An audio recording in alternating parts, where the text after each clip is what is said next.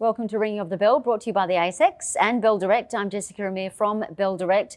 And joining us today is Andrew Campion. He's the General Manager of Investment Products at the ASX. Andy, thanks so much for having us. Great to see you, Jess, and welcome to the ASX. Well, thank you for having us. So, today we're talking about the key themes that have emerged since COVID 19, discovered by the ASX Australian Investor Study 2020. And I guess one of the key things is that there's been a huge increase in investing since March 2020 when the market hit its COVID 19 low. And investors are increasingly seeing uh, volatility as an opportunity. In fact, 46% of investors are seeing volatility as an opportunity, taking heed of the words of Warren Buffett, perhaps. Yeah, it has been a huge year uh, for, for, markets, Jess, but I think it just reinforces the fact that markets are constantly uh, adapting and, and, changing to to uh, to reflect the, the changes in the broader uh, economy. So in some ways, it's no different to what's always happened. Uh, ASX has been conducting these uh, studies since the mid 1980s, every two or three years, and every single time something new and interesting emerges from each of those studies. for the for this year's study, we um, we're actually in the field surveying about 5,000 individuals just before the onset of, of COVID 19. So our initial reaction was, well, it, might, it may invalidate a lot of our results, but on reflection, it actually provided us a great opportunity to, to go back into the market for a follow up survey and use that to sort of compare and contrast the changes in investors' behaviours and attitudes uh, between those between those two dates, between January uh, and, and, May of this year. And, and, what we found is that's right. Uh, investors have been really active uh, since the onset of the pandemic. 54% of investors have made uh, changes to their portfolio in that time. 28% of investors have actually uh, are, are going to change their retirement plans, uh, even if they're many decades away from retirements, either feeling like they'll need to rely more on social security or have less to, to live off in, in retirement. And we also found that um, uh, quite a lot of changes in how people uh, hold their cash balances as, as, interest rates have come down. 17% of investors actually invested all their spare cash, whereas another 13% actually increased their cash holdings uh, to reflect some of the nerves around about the volatility in the market. And your survey found what we're seeing at Bell Direct as well, and that's younger Aussies are now investing more than they ever have been before. So this is really quite interesting and great to see. So, what are younger Aussies doing that you found? Yeah, that's right. There's definitely been a, a big uptick in younger investors looking to start uh, their investment journey. We found there's around about 900,000 intending investors and by that, we mean people who are looking to start investing for the first time over the next 12 months. And out of that 900,000, about 250,000 are what we call next generation investors. So the, the, the, those are individuals between 18 and 24 uh, years, years of age. Um, and a lot of that um, uh, new investors, new young investors coming to the market is, is driven by the realization that you need a lot less money to start investing on ASX than is previously the case. Our our previous study in 2017, the, people thought you needed about $6,800 before you could start in, in investing in shares and other um, types of investments on ASX. This, this year's study found that dropped by about a third. People now think it's only around about $4,300 that you need. So it's come down a long way.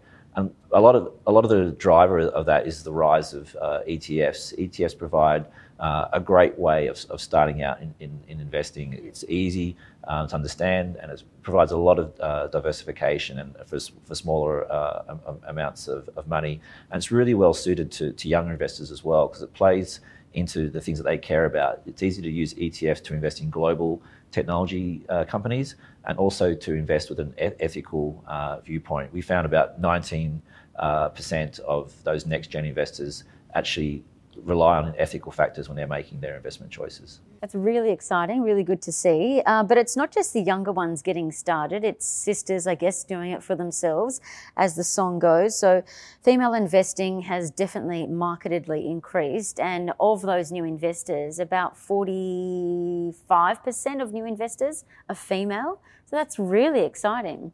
Yeah, that's right. And looking forward, the, the picture is even uh, is even brighter. Those intending investors we talked about, 51% of those 900,000 are actually females. So for the first time, we're actually seeing more females entering um, their investment journey for the for the for the first time.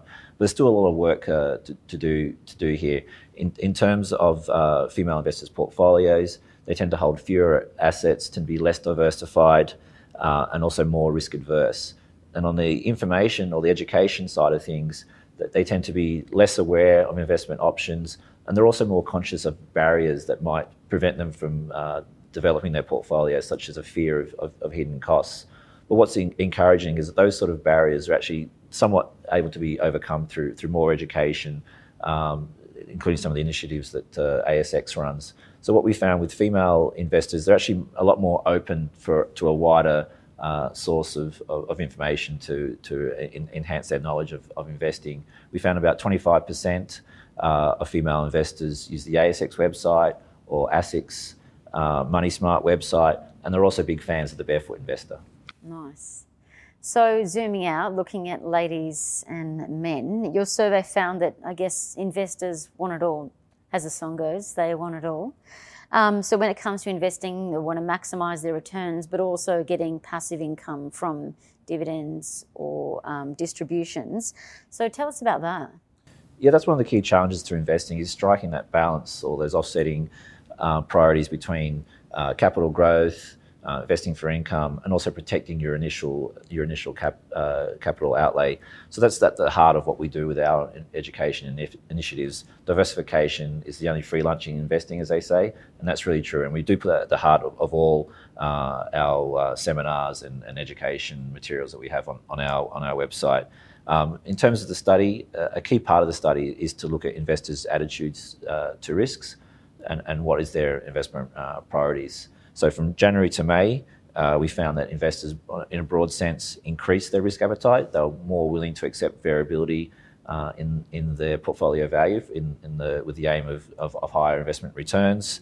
Uh, we found that next gen investors uh, are much more focused on uh, diversi- diversification impacts than other age cohorts, and we also found that all age co- cohorts had a similar um, uh, view on the importance of the sustainability of dividends, right through from next gen investors all the way through to retirees, which is somewhat surprising because you'd think that younger investors aren't as focused on, on, on dividends as, as, retirees, but that was a, um, a somewhat interesting result. Mm. So I guess they do want passive income so that they can go on holidays and do what they want.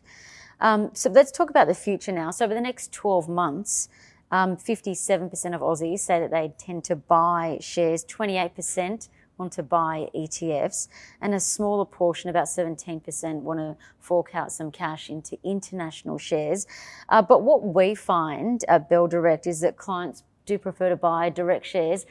Maybe when they're starting out, uh, we find that they tend to dabble in ETFs, um, and also when they're you know going into international equities, they buy ETFs as well. But what are you what are you finding? Yeah, the survey uh, points towards uh, in, for the next 12 months. Uh, investors' uh, preferences is, is, very much geared towards domestic shares. Now, I guess that sort of makes a lot of in, intuitive sense. Our, our market is still, uh, the ASX 200 is still about 1,000 points below its pre COVID levels, whereas some global markets like the US are already back or, or even at uh, all time highs. So I think some investors are seeing a lot more value in the domestic share market. And there's also probably a, a belief that by, by and large, Australia is doing relatively well on a global sense in terms of dealing with the with the uh, economic impact of of, of COVID.